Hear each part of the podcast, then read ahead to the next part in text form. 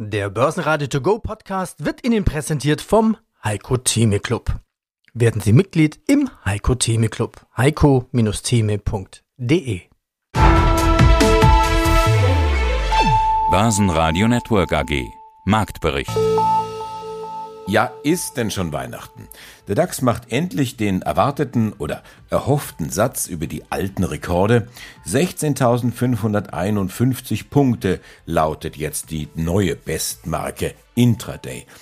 Aber auch der Schlusskurs von 16.533 Punkten ist ein neuer Rekord.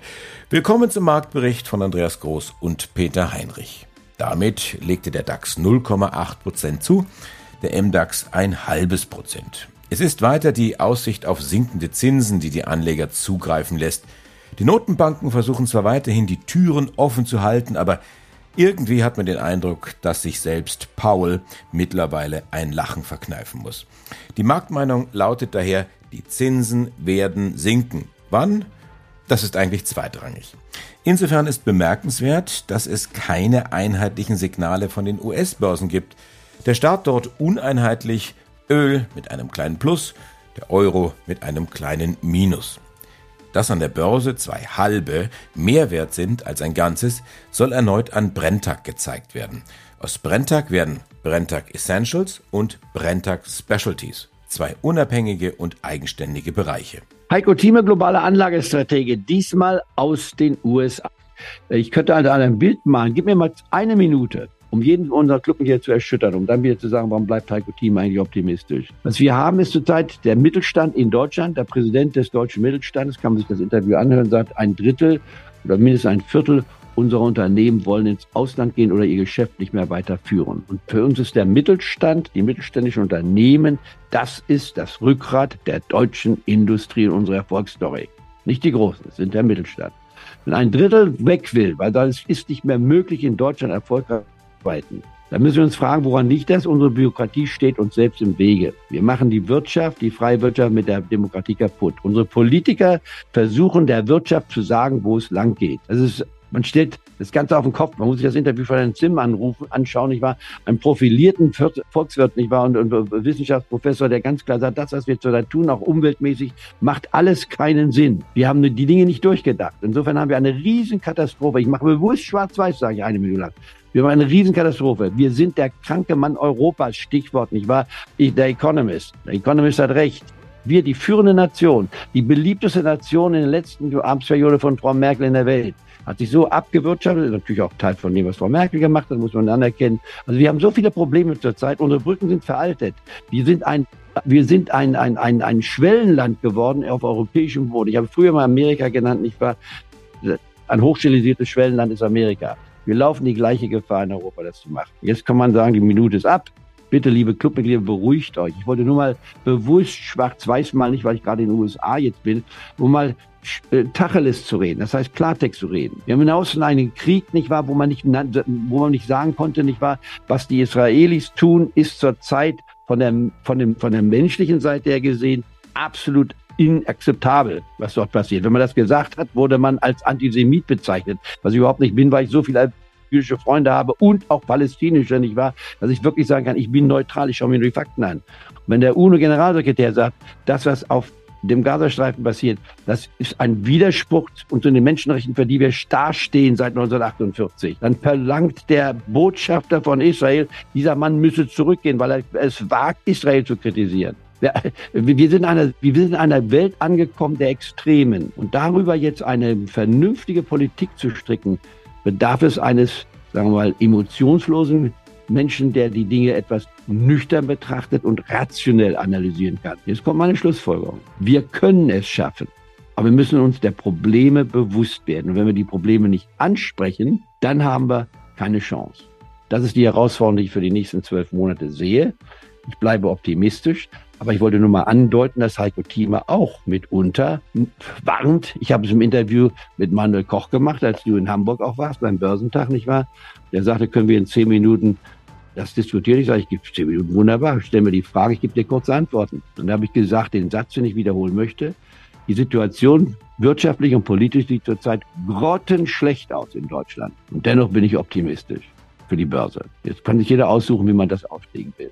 Dass die Börse seitdem sich deutlich nach oben weiterentwickelt hat, das ist ein Punkt, den ich mal erwähnen darf, um, ohne unbescheiden sein zu wollen. Äh, die Börse geht eine andere Gangart an, aber wir haben Mehr dazu gibt's im Heiko Thieme Club. Heiko-Thieme.club. Heiko Thieme spricht Klartext. Der Heiko Thieme Club. Mein Name ist Alexander Chamier. Ich bin Senior Portfolio Manager und der Investmentstratege der Apo Asset. Wie entwickeln sich die Märkte und ganz speziell der Healthcare-Markt im nächsten Jahr? Das ist die Überschrift über diesem Interview. Also die wichtigsten Fragen dieser Zeit an den Kapitalmärkten sind ja, wie entwickelt sich die Inflation? Und daraus abgeleitet, wie entwickelt sich die Geldpolitik, die Zinspolitik der Notenbanken und letztendlich dann, was kommt auf uns zu mit globalem Wachstum oder ist es eine Rezession? Und beginnen wir doch gleich mit dieser Gretchenfrage. Wie halten Sie es mit der Rezession? Das ist äh, tatsächlich die Gretchenfrage. Also ich glaube, es steht nach wie vor auf Messerschneide. Wir sind positiv überrascht worden aus den USA, die sich bis zuletzt sehr robust gehalten haben vom Wachstum. Ich glaube, man kann immer noch nicht den Haken dahinter machen, dass die Rezession vermieden wird. Diese restriktive Geldpolitik, die entfaltet einfach über längere Zeit ihre Wirkung und wir sehen im Moment noch, dass sich das Wachstum dort tendenziell eher abschwächt. Ob das dann dieses berühmte Soft Landing wird oder ob es vielleicht eine kleine Rezession wird, das werden wir wahrscheinlich erst in sechs Monaten wissen. Ich glaube, viel wichtiger aber, die Erholung, die ist noch nicht in Sicht, sondern wir sehen immer noch, dass sich das Wachstumsumfeld global auch eher abschwächt. Ja, die Kapitalmärkte, die sind ja da immer relativ fix, die preisen glaube, vier bis sogar fünf Zinssenkungen in den USA ein, zwei bei der EZB und das lässt viele schon jetzt träumen vom DAX Allzeithoch, also noch in diesem Jahr 2023. Was erwarten Sie denn im nächsten Jahr 2024 von den Märkten? Ich denke, wichtig ist erstmal, dass sich das Verhältnis oder die Attraktivität von Aktien zu Anleihen deutlich ausgeglichener zeigt als in den letzten Jahren. Wir hatten in den letzten 10, 15 Jahren tatsächlich ein Umfeld, wo man immer starke Argumente für den Aktienmarkt hatte diese relative Bewertung, die Alternativlosigkeit, all das sprach für dieses klassische Buy-the-Dip-Szenario, was über Jahre erfolgreich war am Aktienmarkt. Und ich denke, das hat sich tatsächlich verändert. Das hat sich massiv verschoben. Wir haben eine ganz andere relative Bewertung von Aktien zu Anleihen. Wir haben jetzt echte Alternative zu Aktien. Und auch wenn wir noch über dieses hohe Inflationsumfeld sprechen und noch äh, keine Gewissheit haben, dass die Notenbanken ihre Leitzinserhöhungszyklen beenden, kann man ganz klar sagen, die Attraktivität von Anleihen hat massiv zugelegt und deswegen ein für uns sehr ausgeglichenes Bild, sodass wir endlich ein Umfeld haben, wo man neben Aktien vor allen Dingen auch wieder in Anleihen, in verschiedenen Anleiheklassen ähm, seine Chancen suchen kann. Dann brechen wir das doch jetzt mal herunter für Ihr Feld, für das Feld des Gesundheitsmarktes. Ich habe so ein bisschen den Eindruck, der wird schwer haben, sich durchzusetzen gegen die anderen großen Themen, also Wirtschaft oder äh, CO2-Neutralität oder das Thema Verteidigung. Wir glauben zuallererst einmal, warum der Gesundheitsmarkt unheimlich spannend ist, ist ein ganz strukturelles, längerfristiges Thema. Der Gesundheitsmarkt weist ein strukturell höheres Wachstum auf. Die WHO geht hier von knapp sechs Prozent Jahreswachstum aus bis mindestens 2030. Ich hatte eingangs gesagt, dass wir eher noch mit einem schwächeren Wachstumsumfeld zu rechnen haben.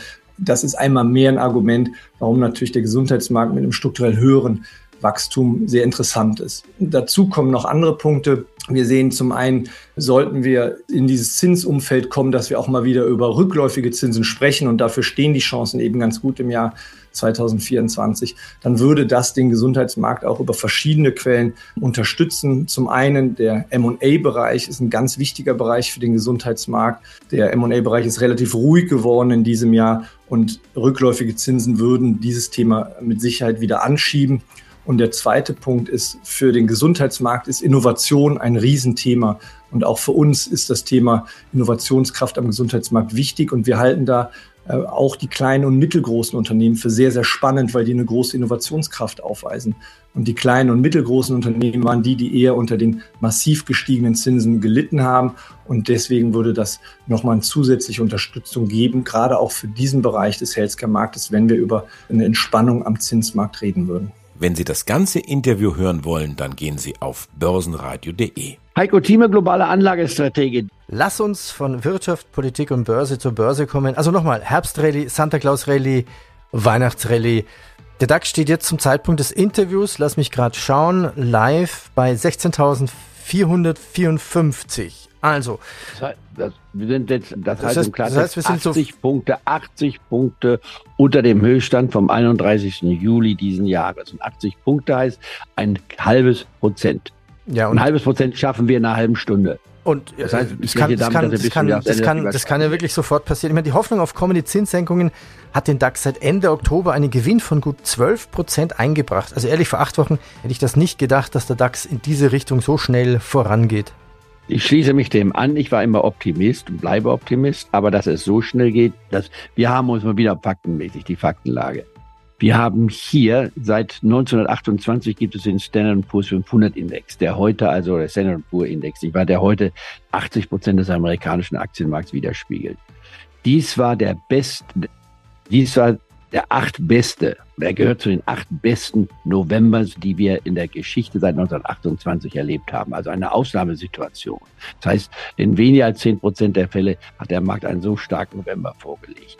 Und es gibt im Dezember gibt es eigentlich keinen Grund, wo man sagen muss, der Dezember müsste negativ werden. Es gibt ein gewisses Überschwamm. Rein technisch gesehen gibt es natürlich jetzt die Frage, wir sind überhitzt, das ist richtig. Mein Name ist Robert Ertl, ich bin Vorstand der Bayerischen Börse AG. Getex so weltweit. Meine nächste Frage bezieht sich auf vielleicht den Wandel, also von Anleihen hinzu. Wir haben ja steigende Zinsen. Also zum Jahresanfang war in den ersten beiden Monaten ja ein marktbreiter Anleihen-ETF in den Top 3 der ETF-Statistiken. Hat sich das Interesse an Anleihen-ETFs mit der Zinswende, besonders in den USA und natürlich bei uns, also im EZB-Land, auch in Ihrer Statistik, insbesondere zum Vergleich zum letzten Jahr 2022 verändert? Auf alle Fälle. Also wenn man sich zum Beispiel alle Assetklassen mal ansieht, dann sieht man an den deutschen Börsen dieses Jahr im Vergleich zum Vorjahr einen Rückgang bei eigentlich allen Assetklassen, außer Anleihen. Anleihen sind stark gestiegen und das zeigt sich natürlich auch in den Umsätzen bei den Anleihen-ETFs. Ja, sie haben es jetzt noch nicht so weit nach oben geschafft, wie jetzt beispielsweise die vorher zitierten breit gestreuten, weltweit notierten Fonds im MSCI World, um die nochmal zu nennen, oder die Geldmarktfonds. Aber man findet sie immer häufiger weiter oben in den Umsatzstatistiken. Aber nach wie vor ist es schon so, dass die ersten Plätze werden immer noch dominiert von den breit gestreuten Aktien-ETFs und eben von Geldmarktfonds. Getex, so weltweit. Wie ist eigentlich das Trading von Hightech ETFs, also ein ganz wichtiges Thema natürlich. Besonders im Vergleich und bezogen auf die Nasdaq 100 ETFs. Wie ist denn hier das Handelsvolumen? Ich habe mir mal die Statistiken angesehen. Tatsächlich taucht der erste Nasdaq 100 ETF auf Rang Nummer 11 auf. Also hätte man vielleicht weiter vorne vermuten können. Auf der anderen Seite ist es, wie gesagt, so, wir kommen immer wieder zum selben Thema. Die meisten legen ihr Geld wirklich in breit gestreuten Aktien-ETFs an. Und im Oktober und November machten die Nasdaq-ETFs ca. 5% der Umsätze und 3% der Trades aus.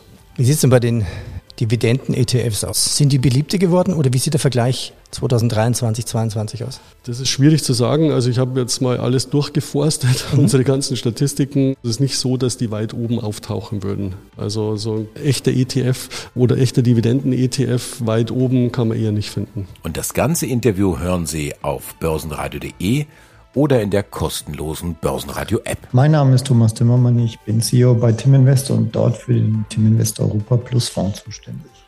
Andi Groß aus dem Studio des Börsenradio. Thomas, grüß dich ganz herzlich. Viele Themen, die wir besprechen wollen, wie es deinem Fonds momentan geht und welche Strategie ihr momentan fahrt, fangen wir aber mit dem großen Thema der Zeit zunächst einmal an, Inflation. Inflation, wie hat sie sich entwickelt und wie wird sie sich entwickeln? Was erwartest du von der Inflation fürs kommende Jahr? Ja, Andi, das sieht eigentlich sehr gut aus. Die Inflation kommt zurzeit in Europa und auch in den USA sehr schön runter. Und das Spannende ist, wenn man sich das so im Chart anschaut, dann ist eigentlich das Gebirge in Europa viel steiler gewesen als in den USA. Das heißt, in Europa kommt die Inflation im Moment schneller runter im Schaubild als in den USA. Und äh, das ist natürlich eine sehr positive Nachricht. Es ist aber auch eigentlich nachvollziehbar, warum das der Fall ist. Wir haben in den USA ja ein starkes Wachstum von fünf Prozent, eine brummende Wirtschaft. Das kann man von Europa wirklich nicht behaupten. Im Moment äh, Deutschland leicht rezessiv unterwegs. Auch die Einkaufsmanager-Indizes, die heute Morgen wieder reinkamen für Deutschland, Europa, alles unter 50 ist eigentlich Rezession, drüber ist Expansion. Es tut sich ein bisschen was, es hält sich ein bisschen was auf bei den Wirtschaftsdaten, aber eigentlich ist Europa total schwach unterwegs. Deswegen ist es nicht verwunderlich, wenn die Inflation zurzeit runterkommt. Und das ist ja gut so nach dieser Hyperinflation, die wir jetzt die letzten Monate hier erlebt haben. Dann schauen wir den Fonds etwas genauer an. Wie sieht momentan die Strategie aus und die Performance? Ja, grundsätzlich im Tim Invest Europa Plus Fonds geht es in erster Linie um Sicherheit und dann auch um Rendite natürlich. Und für die Sicherheit werden wir immer alles tun. Also obwohl ich jetzt ein relativ positives Bild wahrscheinlich gemalt habe für 2024, haben wir natürlich Riesenrisiken nach wie vor in den Aktienmärkten. Es kann sein, dass es doch ein hartes Landing gibt in den USA. Es kann sein, dass die Inflation zurückkommt. Und was noch viel schlimmer ist, es kann sein, dass es in der Geopolitik wieder böse Überraschungen gibt, dass wir im Ukraine-Konflikt rückwärts gehen, es zu einer neuen Eskalation kommt, dass vielleicht eine neue Eskalation bei China dazukommt, wobei ich glaube, dass die chinesische Regierung im Moment anderes, andere Probleme hat, als sich um kriegerische Auseinandersetzungen potenzieller Natur zu kümmern. Insofern Sicherheit ist äh, Trumpf und deswegen bleiben wir nach unten abgesichert und ziehen die Absicherung mit den steigenden Märkten halt sukzessive nach. Sicherheit und Rendite, sind das die Alleinstellungsmerkmale von eurem Fonds? Ja, ich denke schon. Also ich kenne keinen anderen Fonds, der eine aktive Absicherungsstrategie fährt. Also wir haben ja zurzeit nach unten, die Absicherungszone beginnt 2,6 Prozent unter dem jetzigen Niveau, 97 Prozent unserer Aktien abgesichert über eine Riesenstrecke. Und ich kenne keinen anderen Fonds, der das tut. Und mein Plädoyer ist halt, dadurch, dass wir das tun, kann man sich auch mehr Aktien leisten. Also wir haben einerseits diese breite Diversifikation plus die Absicherung. Wer sich den Fonds mal anschaut in den letzten drei Jahren, wir hatten ja genug Bewegungen nach unten, der wird sehen, dass die Absicherung auch wirklich funktioniert. Und wenn die Märkte halt minus 20 Prozent sind, der Fonds nicht minus 20 ist, sondern vielleicht nur minus 8. Das haben wir alles schon erlebt. Und das ist mir und den, den Investoren in dem Fonds extrem wichtig. Auf der anderen Seite geht es natürlich auch um Rendite. Absicherung kostet Geld. Und das ist die Herausforderung eigentlich für den Fonds, wenn es ein positives Aktienjahr wird, dann auch nach oben mit dabei zu sein. Und das ganze Interview hören Sie auf börsenradio.de oder in der kostenlosen Börsenradio-App. Nächste Kategorie Gewinner des Xenix ETF Awards Deutschland 2024. Aktien-ETF weltweit Gesamtmarkt? Genau, dieser ETF investiert in entwickelte Länder und in Schwellenländer gleichzeitig, deckt also rund 50 Länder, die investierbar sind, ab. Und der beste ETF in dieser Vergleichskategorie ist der Vanguard FTSE All World USITS ETF Distributing, also ausschüttend. Er ist in Irland dominiziert und wird aktuell von uns mit fünf Sternen bewertet. Das heißt, er ist außergewöhnlich gut. Das heißt, er ist ein sehr guter Tracker, ist auch ein sehr großer ETF und er wird beispielsweise auch häufig an Getex gehandelt und an den anderen deutschen Börsen. Ich bin Andi Groß, die Stimme des Börsenradio. Ich wünsche Ihnen einen schönen Abend. Börsenradio Network AG. Marktbericht.